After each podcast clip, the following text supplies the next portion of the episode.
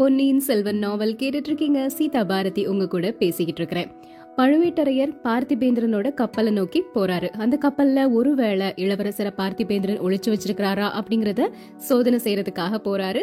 அந்த சமயத்துல பார்த்திபேந்திரன் பழுவூர் இளையராணி நந்தினி கூட பேசிக்கிட்டு இருக்கிறாரு கிட்டத்தட்ட நந்தினியோட மோக வலையில பார்த்திபேந்திரன் விழுந்துட்டாரு அப்படின்னு தான் சொல்லணும். இதுக்கப்புறமா என்ன நடக்குதுங்கிறத இப்ப தெரிஞ்சுக்கலாம். அத்தியாயம் மூன்று ஆந்தையின் குரல். நந்தினி எனக்கு ஒரு உதவி செய்யணும் அப்படின்னு பார்த்திபேந்திரன் கிட்ட கேட்ட உடனே அவர் மனசுக்குள்ள நிறைய நிறைய எண்ணங்கள்லாம் உருவாக ஆரம்பிச்சிருச்சு. இந்த பொண்ணு அந்த வயசான கிழவர்கிட்ட இப்படி ஒரு கூண்டுக்கிளி மாதிரி அகப்பட்டுட்டு இருக்கிறாளே? அந்த காட்டு பூனை கிட்ட இருந்து இந்த பொண்ணை எப்படியாவது நாம காப்பாத்தணும். ஒரே ஒரு வார்த்தை அவ மட்டும் சரின்னு சொல்லிட்டானா இந்த கப்பல்லையே இவளை கூட்டிட்டு ஒரு கண் காணாத தேசத்துக்கு போயிடலாம் அங்க போய் சந்தோஷமா இருக்கலாம். இப்படி எல்லாம் மனக்கோட்டை கட்டிட்டு இருக்கிறாரு பார்த்திபேந்திரன். அந்த சமயத்துல நந்தினி என்ன பண்றாங்க அப்படின்னா பழுவேட்டரையரையே பார்த்துட்டு இருக்கிறாங்க. அவரு பார்த்திபேந்திரனோட கப்பலை போய் அடையறதுக்காக ஒரு படகுல போறாரு. படகுல இருந்து அப்படியே அந்த கப்பல்ல ஏறுறாரு. ஏறுற வரைக்கும் பார்த்துட்டு இருக்கிறாங்க. அப்புறம் நந்தினி சொல்றாங்க நல்ல வேளை பத்திரமா ஏறிட்டாரு. எவ்வளவு வீரரா இருந்தாலும் வயசாகிருச்சுல்ல. படகுல இருந்து கப்பல்ல ஏறும்போது தடுமாறாம இருக்கணுமே அப்படின்னு எனக்கு கவலையா இருந்துச்சு அப்படின்னு. இத கேட்ட உடனே பார்த்திபேந்திரனுக்கு கொஞ்சம் ஏமாற்றம் ஆகிருச்சு. இந்த கிழவன் கிட்ட இந்த பொண்ணுக்கு ஏன் இவ்ளோ பரிவு? படகுல இருந்து அவன் கடல்ல விழுந்து இறந்தாதான் என்ன? நாட்டுக்கும் நல்லது இவளுக்கும் நல்லது. எதுக்காக இப்படி பரிவு காட்டுறா? அப்படின்னு மனசுக்குள்ள நினைச்சுக்கிறாரு. நந்தினிய பார்த்து நீங்க என்கிட்ட ஏதோ ஒரு உதவி கேட்கணும்னு சொன்னீங்க ராணி. உங்களோட விருப்பம் எதுவா இருந்தாலும் சொல்லுங்க. நான் எதுனாலும் செய்ய தயாரா இருக்கிறேன் அப்படின்னு நிறைய எதிர்பார்ப்புகளை மனசுக்குள்ள புதைச்சு வச்சுட்டு சொல்றாரு பார்த்திபேந்திரன். நந்தினி சொல்றாங்க பழுவேட்டரையரை கல்யாணம் பண்ணதுக்கு அப்புறமா எனக்கு ரொம்ப கெட்ட பேர் வந்துருச்சு. இந்த சோழ நாட்டினுடைய அமைதி கெட்டு போறதுக்கு காரணமே நான் தான் அப்படின்னு எல்லாரும் சொல்லிக்கிட்டு இருக்கிறாங்க. அதனால எனக்கு என்ன ஆசை அப்படின்னா வெள்ளாற்றுக்கு வடக்கே இருக்கக்கூடிய ராஜ்யத்தை ஆதித்த கரிகாலருக்கும் அதுக்கு தெற்கே இருக்கக்கூடிய பகுதிய மதுராந்தகருக்கும் அப்படின்னு பிரிச்சுக்கலாம். ஏற்கனவே அருள்மொழிவர்மர் சோழ நாட்டை ஆள்றதுக்கு விருப்பம் இல்ல அப்படின்னு சொல்லிட்டாரு. இப்போ இதுக்காக போட்டி போடுறது ஆதித்த கரிகாலரும் மதுராந்தகரும் தான். வடக்கு பகுதிய கரிகாலருக்கும் தெற்கு பகுதிய மதுராந்தகருக்கும் அப்படின்னு பிரிச்சிட்டோம்னா எந்த பிரச்சனையும் இல்லாம இருக்கும் அப்படின்னு சொல்றாங்க. நந்தினி அவங்க கைகளை விரிச்சு உள்ளங்கைய பார்த்திபேந்திரன் கிட்ட காட்டுறாங்க. ஆச்சரியமான ரேகைகள். இந்த மாதிரிப்பட்ட ரேகைகளை பாக்குறதே அபூர்வம் அப்படின்னு சொல்றாரு. தேவி இதுக்கு முன்னாடி உங்களோட இந்த கரங்களின் அதிசயமான ரேகைகளை பார்த்துட்டு யாராவது ஏதாவது சொல்லிருக்காங்களா அப்படின்னு கேக்குறாரு பார்த்திபேந்திரன். ஆமா பழையாற இளைய பிராட்டி ஒரு தடவை என்னோட கைய பார்த்துட்டு நான் அற்ப ஆயுள்ள செத்து போயிருவேன் அப்படின்னு சொன்னா. அப்படிங்கிறாங்க நந்தினி. எனக்கு கொஞ்சம் கொஞ்சம் கைரேக சாஸ்திரம் தெரியும். அதை வச்சு சொல்றேன். அவங்க சொன்னது உண்மைதான். ஆனா அடுத்த ஜென்மத்துல நீங்க ஏழு தேசத்தையும் ஆட்சி செய்யக்கூடிய மாபெரும் ராணியா விளங்குவீங்க அப்படிங்கறாரு. இப்படி சொல்லிட்டே பார்த்திபேந்திரன் நந்தினியுடைய விரிந்த ரெண்டு கரங்களையும் பற்றி கண்கள்ல அப்படியே ஒத்திக்கிறாரு. சி என்ன காரியம் செஞ்சீங்க? அப்படின்னு கைகளை உதறி எடுக்கிறாங்க நந்தினி.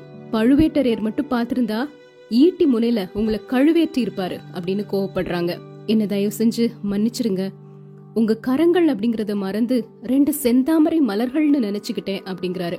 அப்புறம் நான் என்ன உதவி செய்யணும்? அதை இப்ப சொல்லுங்க அப்படின்னு கேக்குறாரு.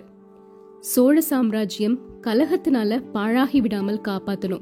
அதுக்கு ஒரே ஒரு உதவி செஞ்சா போதும். உங்க சிநேகிதர் ஆதித்த கரிகாலரை கடம்பூர் சம்புவரையரோட வீட்டுக்கு கூட்டிட்டு வரணும். சம்புவரையருக்கு ஒரு பொண்ணு இருக்கிறா. அவளுடைய பெயரு மணிமேகலை. அவளை ஆதித்த கரிகாலருக்கு கல்யாணம் செஞ்சு வைக்கணும். ஆதித்த கரிகாலருக்கு சம்புவரையர் மகளை கல்யாணம் செஞ்சு வச்சிட்டோம்னா பாதி பிரச்சனை சரியாயிரும். சோழ சாம்ராஜ்யத்துல மதுராந்தகருக்கு தென் பகுதியும் ஆதித்த கரிகாலருக்கு வடப்பகுதியும் அப்படின்னு பிரிச்சு கொடுத்துடலாம். என் மேல இருக்கக்கூடிய பழி சொல்லும் விலகீரும் அப்படிங்கிறாங்க. இந்த கட்டளைய நான் கண்டிப்பா நிறைவேற்றுறேன் தேவி. ஆனா என்கிட்ட உண்மைய சொல்லுங்க. இந்த கிழவரை எதுக்காக கல்யாணம் பண்ணிக்கிட்டீங்க? இவர் மேல காதல் இருக்கா உங்களுக்கு? இல்லனா இவர் உங்களை கட்டாயப்படுத்தி கல்யாணம் பண்ண சொன்னாரா? நந்தினி பெருமூச்சு விட்டுட்டு சொல்றாங்க பாவம் கிழவர் மேல பழி சொல்ல வேண்டாம். மனசார இஷ்டப்பட்டு தான் இவரை கல்யாணம் பண்ணேன். இவர்கிட்ட எதுவும் இல்ல. ஆனா அரண்மனை வாழ்க்கைக்கும் அதிகாரத்துக்கும் ஆசைப்பட்டு நான் தான் இவரை கல்யாணம் பண்ணேன். சின்ன வயசுல ஒருத்தி என்னைய ஏழை அப்படின்னும் அனாதன்னும் ஏளனம் செஞ்சுட்டே இருந்தா. அரச குலத்து பிள்ளைகளோட விளையாடக்கூடிய உரிமை கூட எனக்கு கிடையாதுன்னு சொல்லிட்டு இருந்தா. அந்த அவமதிப்பை பொறுக்க முடியாம தான் இந்த தவற செஞ்சேன். தேவி அப்படி உங்களை அவமதிச்ச பெண் பேய் யாரு? தெரியலையா? இளைய பிராட்டி குந்தவை தான். அவளுக்கு ஒரு நாள் நான் புத்தி புகட்டியே தீர்வேன் அப்படின்னு கோவத்தோட நந்தினி சொல்றாங்க. பார்த்திபேந்திரன் பதிலுக்கு சொல்றாரு கடவுளே அவங்களுக்கு தண்டனை கொடுத்துட்டாரு. அருமை தம்பியும் ஆறுயிர் காதலனும் ஒரே போக்குல கடலோட போயிட்டாங்க. இப்போ அவங்க நிலையை நினைச்சு பார்த்தா எனக்கே அனுதாபமா இருக்குது. ஆமா உண்மைதான். கொஞ்ச நேரத்துக்கு முன்னாடி நான் உங்ககிட்ட கேட்ட மாதிரி ஆதித்த கரிகாலருக்கு மணிமேகலை கல்யாணம் பண்ணி வச்சாச்சு அப்படின்னா சோழ சாம்ராஜ்யத்துக்கு தனி நாயகியா இருக்கணும் அப்படிங்கிற அவளோட ஆசை மண்ணோட மண்ணா போயிரும் இல்லையா? அப்படின்னு சிரிச்சுக்கிட்டே சொல்றாங்க நந்தினி. உங்க விருப்பத்தை நான் நிறைவேற்றுறேன் அப்படின்னு அவங்களுக்கு ஒரு சபதமும் சொல்லிட்டாரு பார்த்திபேந்திரன். இந்த சமயத்துல பழுவேட்டரையர் அந்த கப்பல்ல போய் பார்த்துட்டு அங்க யாரும் இல்ல அப்படிங்கறத தெரிஞ்சுக்கிட்டு பயங்கர கோவத்தோட இங்க வர்றாரு. அங்க இளவரசர் இல்ல. இப்ப என்ன பண்றது? அப்படின்னு துடியா துடிச்சுக்கிட்டு இருக்கிறாரு. பார்த்திபேந்திரனை தஞ்சாவூருக்கு எங்க கூட வந்து எல்லா விஷயத்தையும் சக்கரவர்த்தி முன்னாடி நீ சொல்லணும் அப்படின்னு கட்டளையிடுறாரு. பார்த்திபேந்திரனும் அதுக்கு சரி அப்படின்னு ஒத்துக்கிறாரு. பார்த்திபேந்திரன் பழுவேட்டரையர் நந்தினி மூணு பேரும் கிளம்புறதுக்கு தயாராகிறாங்க. அந்த சமயத்துல ஒரு ஆந்தையின் குரல் மாதிரி கேக்குது. இது என்ன? பகல் வேளையில ஆந்தை குரல் கேக்குது அப்படிங்கிறாரு பார்த்திபேந்திரன். நந்தினி வெளியே போய் பாக்குறாங்க பார்த்துட்டு கொஞ்ச நேரத்துல திரும்ப வந்து பழுவேட்டரையர்கிட்ட காதோட காதா இந்த சமயம் நாம கிளம்ப வேண்டாம். ஒருவேளை இளவரசர் கடல்ல மிதந்து வந்து கரையோரமா ஒதுங்கினாலுமே நாம இங்க கடற்கரை ஓரமா இருந்தாதான் அவரை கண்டுபிடிக்க முடியும். அதனால இப்ப தஞ்சாவூர் போக வேண்டாம் அப்படின்னு சொல்றாங்க. பழுவேட்டரையர் அவரோட ஆட்கள் எல்லாரையும் கடற்கரை ஓரமா நிறுத்தி வைக்கிறாரு. ஏதாவது சந்தேகப்படும்படியான படகோ கப்பலோ இல்லைனா யாராவது மிதந்து வந்தாலோ அவங்கள உடனடியா பிடிச்சு கொண்டு வரணும் அப்படிங்கிற கட்டளையும் பிறப்பிக்கிறாரு. அத்தியாயம் நான்கு தாழை புதர். இது ஒரு பக்கம் நடந்துட்டு இருக்கும்போது இங்க படகுல பாத்தீங்கன்னா பூங்குழலி வந்தியத்தேவன் இளவரசர் அருள்மொழிவர்மர் மூணு பேரும் வந்துட்டே இருக்கிறாங்க. பூங்குழலி ரொம்ப மெதுவா துடுப்பு போட்டு அந்த படகை செலுத்திட்டே இருக்கிறாங்க. அவங்களுக்கு இன்னுமே ஏதோ ஒரு கற்பனை உலகத்துல சஞ்சரிக்கிற மாதிரி தான் தெரியுது. இளவரசர் பக்கத்துல இருக்கிறோம் அப்படிங்கிற உணர்வை வந்து யோசிச்சு பார்க்கும்போது ரொம்ப மகிழ்ச்சி அடைறாங்க அப்போ வந்தியத்தேவன் சொல்றாரு இளவரசே நீங்க கண்டிப்பா இப்போ பழையாறைக்கு தான் வரணும். குந்தவை தேவி எனக்கு இட்ட கட்டளைய நான் கண்டிப்பா நிறைவேற்றணும். அதனால நீங்க இப்போ பழையாறைக்கு வாங்க அப்படின்னு சொல்றாரு. இளவரசர் அதுக்கு பதில் சொல்றாரு சக்கரவர்த்தி சொன்ன உத்தரவை நான் எப்படி மீற முடியும்? அதனால நான் தஞ்சாவூருக்கு தான் போவேன் அப்படின்னு. வந்தியத்தேவன் அதுக்கு பதில் சொல்றாரு. நீங்க தஞ்சாவூருக்கு போறதா இருந்தா பழுவேட்டரையர்கள் உங்களை சிறைப்படுத்தி கூட்டிட்டு வந்திருக்கிறாங்க அப்படிங்கிற ஒரு செய்தியோட தான் போவீங்க. அது மக்களுக்கு தெரிஞ்சதுன்னா பயங்கரமான கலகம் உண்டாகும். அதனால இப்போ நீங்க தஞ்சாவூருக்கு போறது நல்லதில்ல அப்படின்னு. இத கேட்ட உடனே இளவரசருக்கு கொஞ்சம் மனசு மாறுது. ஆனாலும் எப்படி நாம போனாலுமே பழுவேட்டரையருடைய ஆட்கள் கோடிக்கரையில இருப்பாங்க. அவங்க நம்மள பிடிச்சிருவாங்க. எப்படி அவங்க கிட்ட இருந்து தப்பிக்கிறது அப்படின்னு கேள்வி கேக்குறாரு. அதுக்கு தான் இந்த ஓடக்கார பெண் இருக்கிறாளே அப்படிங்கிறாரு வந்தியத்தேவன். பூங்குழலி இந்த கோடிக்கரை வழியா பழுவேட்டரையர்கள் கண்ணில் படாம வேற ஏதாவது குறுக்கு பாதையில போறதுக்கு உனக்கு தெரியுமா அப்படின்னு கேக்குறாரு. ஆமா எனக்கு தெரியும். கோடிக்கரையினுடைய வலது பக்கத்துல ஒரு பயங்கரமான காடு இருக்குது. அந்த காட்டுக்குள்ள ஒரு கால்வாய் இருக்கு. அது வழியா போயிடலாம் காட்டு ஓரத்துல நிறைய மரங்கள்லாம் இருக்கும். அதுல படக அப்படியே ரகசியமா ஒழிச்சு வச்சுட்டு நான் போய் யாரெல்லாம் அங்க இருக்கிறாங்க அப்படிங்கறத பார்த்துட்டு வந்துடுறேன். அதுக்கப்புறமா அந்த கால்வாய் வழியாகவே நாம போகலாம் அப்படின்னு சொல்றாங்க. அது ஒரு நல்ல யோசனை மாதிரி தெரியுது. அவங்க அப்படி போயிட்டே இருக்கிறாங்க. திடீர்னு இளவரசர் சொல்றாரு வந்தியத்தேவா நீ வந்து பழையாறைக்கு வரணும்னு சொல்ற. நான் தஞ்சாவூருக்கு போகணும்னு ஆசைப்படுறேன். ஆனா கடவுள் என்ன கைலாசத்துக்கு கூட்டிட்டு போயிருவாரு போல இருக்குதே அப்படின்னு அப்படி சொல்லும் போதே அவருடைய உடல் அப்படியே நடுங்க ஆரம்பிக்குது. பூங்குழலி வந்தியத்தேவன் ரெண்டு பேருமே பதறாங்க. இளவரசருக்கு அந்த இலங்கையில இருந்த ஒரு தொற்று வியாதியான குளிர் காய்ச்சல் வந்துருச்சு. அவருடைய உடம்பெல்லாம் பயங்கரமா நடுங்க ஆரம்பிக்குது. இளவரசர் என்ன பேசுறாரு அப்படிங்கறதே தெரியல. அவருடைய நினைவு கொஞ்சம் கொஞ்சமா இழக்க ஆரம்பிக்கிறாரு. திடீர்னு அப்படி கடலுக்குள்ள குதிக்கிறதுக்காக போறாரு. அவர் பயங்கரமான வீரர் இல்லையா? அதனால அவரை காப்பாற்றுறது ரொம்ப சவாலான காரியமா இருக்குது.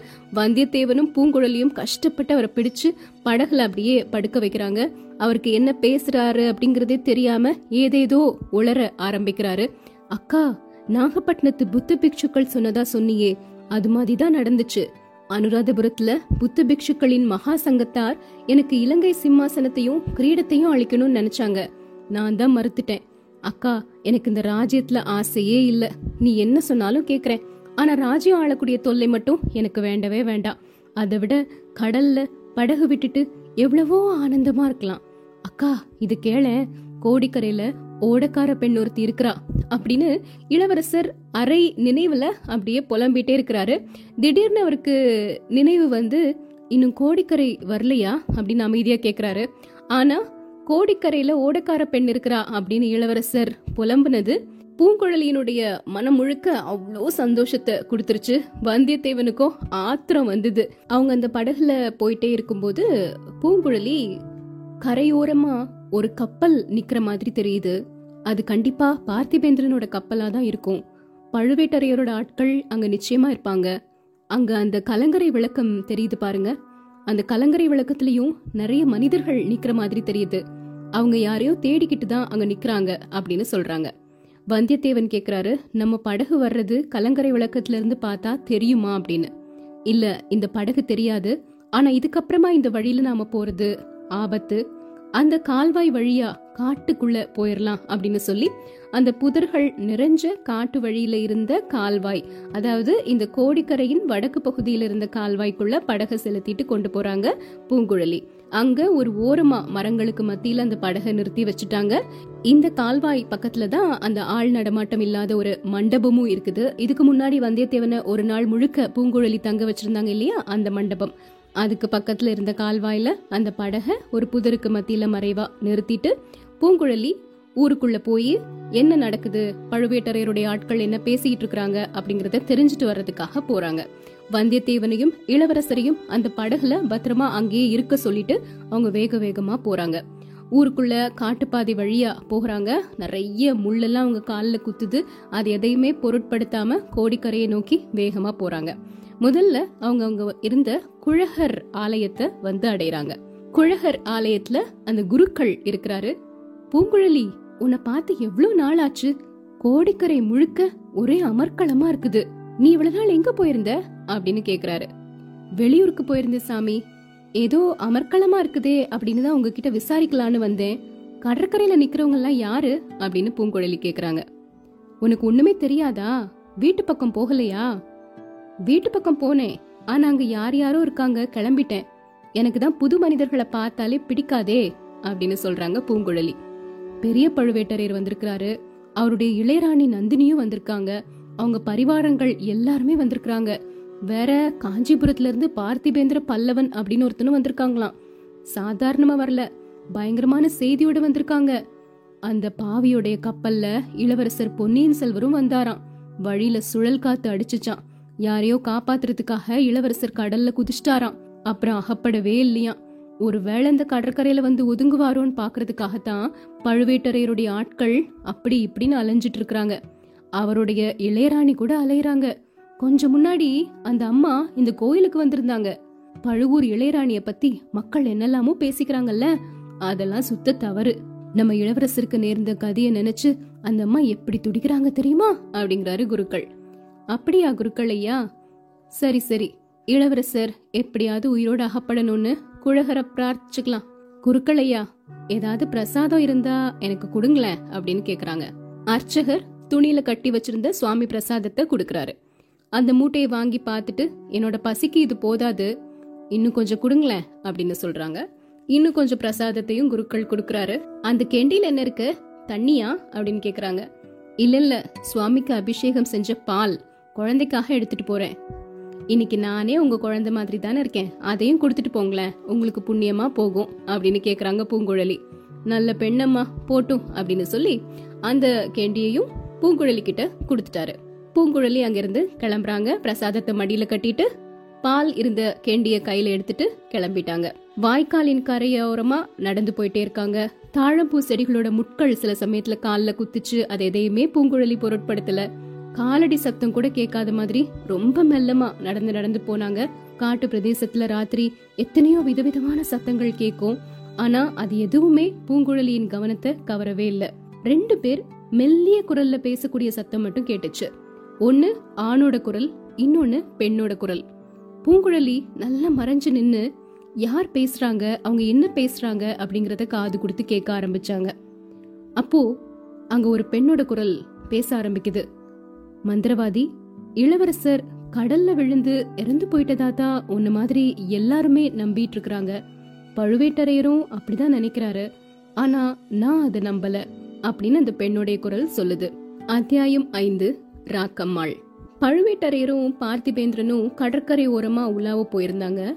அந்த சமயத்துல நந்தினி மட்டும் தனியா இருந்துட்டு இருந்தாங்க. அப்போ ராணியம்மா அப்படின்னு ஒரு குரல் கேக்குது. யாருன்னு சொல்லிட்டு நந்தினி திரும்பி பாக்குறாங்க? அவங்க யார் அப்படின்னா கலங்கரை விளக்கு காவலர் தியாக விடங்கர் இருக்கார் இல்லையா? நம்ம பூங்குழலியுடைய அப்பா. அவங்களோட மருமகள் அதாவது பூங்குழலியுடைய அண்ணனின் மனைவி வந்திருக்காங்க. நீ யாரு? நந்தினி கேக்குறாங்க. என்னோட பேரு ராக்கம்மா. இங்க எதுக்கு வந்திருக்கிற? இல்லம்மா உங்களை பார்த்ததும் எனக்கு இன்னொரு முகம் ஞாபகம் வந்துச்சு. ஆனா அப்படி ஒரு நாள் இருக்க முடியாது. என்ன வளர்ற அப்படிங்கிறாங்க நந்தினி. ஒரு ஊமை பெண் இருக்காங்க. அவங்களுக்கும் உங்களுக்கும் எந்த சம்மந்தமும் இருக்க முடியாது. யார் அந்த ஊமை? ஈழத்துல ஒருத்தி இருக்கிறா. என்னோட மாமனாரோட பெரியப்பா மக. சில சமயம் இங்கேயும் வருவா. அவளுக்கும் எனக்கும் என்ன? அதான் சொன்னேன்லம்மா உறவு ஒன்றும் இல்லை. ஆனா உங்களை பார்த்த உடனே எனக்கு அந்த மாதிரி தோணுச்சு. சரி இப்ப எதுக்காக இங்க வந்திருக்க? சொல்லு. ராணி கொஞ்ச நாளைக்கு முன்னாடி ரெண்டு பேர் இங்க வந்தாங்க. உங்களோட பெயரை சொன்னாங்க. அவங்க காரியத்துக்காக அவசரமா இலங்கைக்கு போகணும்னு சொன்னாங்க. என்னோட புருஷனை தான் படகு ஓட்ட அனுப்பி வச்சேன். படகுல போன மனிதர்களை பற்றி உனக்கு ஏதாவது தெரியுமா? ஆ, அவங்க திரும்பி வந்துட்டாங்க. கொஞ்ச நேரத்துக்கு முன்னாடி ஆந்தையோட குரல் கேட்டுதே அதை நீங்க கவனிக்கலையா? கவனிச்சேன். அதனால என்ன? அது மந்திரவாதியோட குரல். அது உங்களுக்கு தெரியாதா? அப்படின்னு கேக்குறாங்க ராக்கம்மா. உனக்கு எப்படி அது தெரியும்? நீ மந்திரவாதியை சேர்ந்தவளா? ஆமா ராணி அப்படின்னு சொல்லி ராக்கம்மா ஒரு கைனால கோலம் போட்டு காட்டுறாங்க. நந்தினி வியப்போட பார்த்துட்டு இப்போ அவங்க எங்க இருக்காங்க? உனக்கு தெரியுமா? அப்படின்னு கேக்குறாங்க. மந்திரவாதி உங்களை பார்க்கறதுக்காக காத்திருக்கிறாரு. நான் எப்படி அவரை பார்க்க போக முடியும்? குழகர் கோயிலுக்கு போறதா சொல்லிட்டு போலாம். மந்திரவாதிய என் புருஷன் படகுல ஏத்திட்டு போனார் இல்லையா? அதுக்கு அடுத்த நாள் இன்னும் ரெண்டு பேர் வந்தாங்க. அவங்கள பிடிக்கிறதுக்காக பழுவூர் ஆட்களும் பின்னாடியே தொடர்ந்து வந்தாங்க.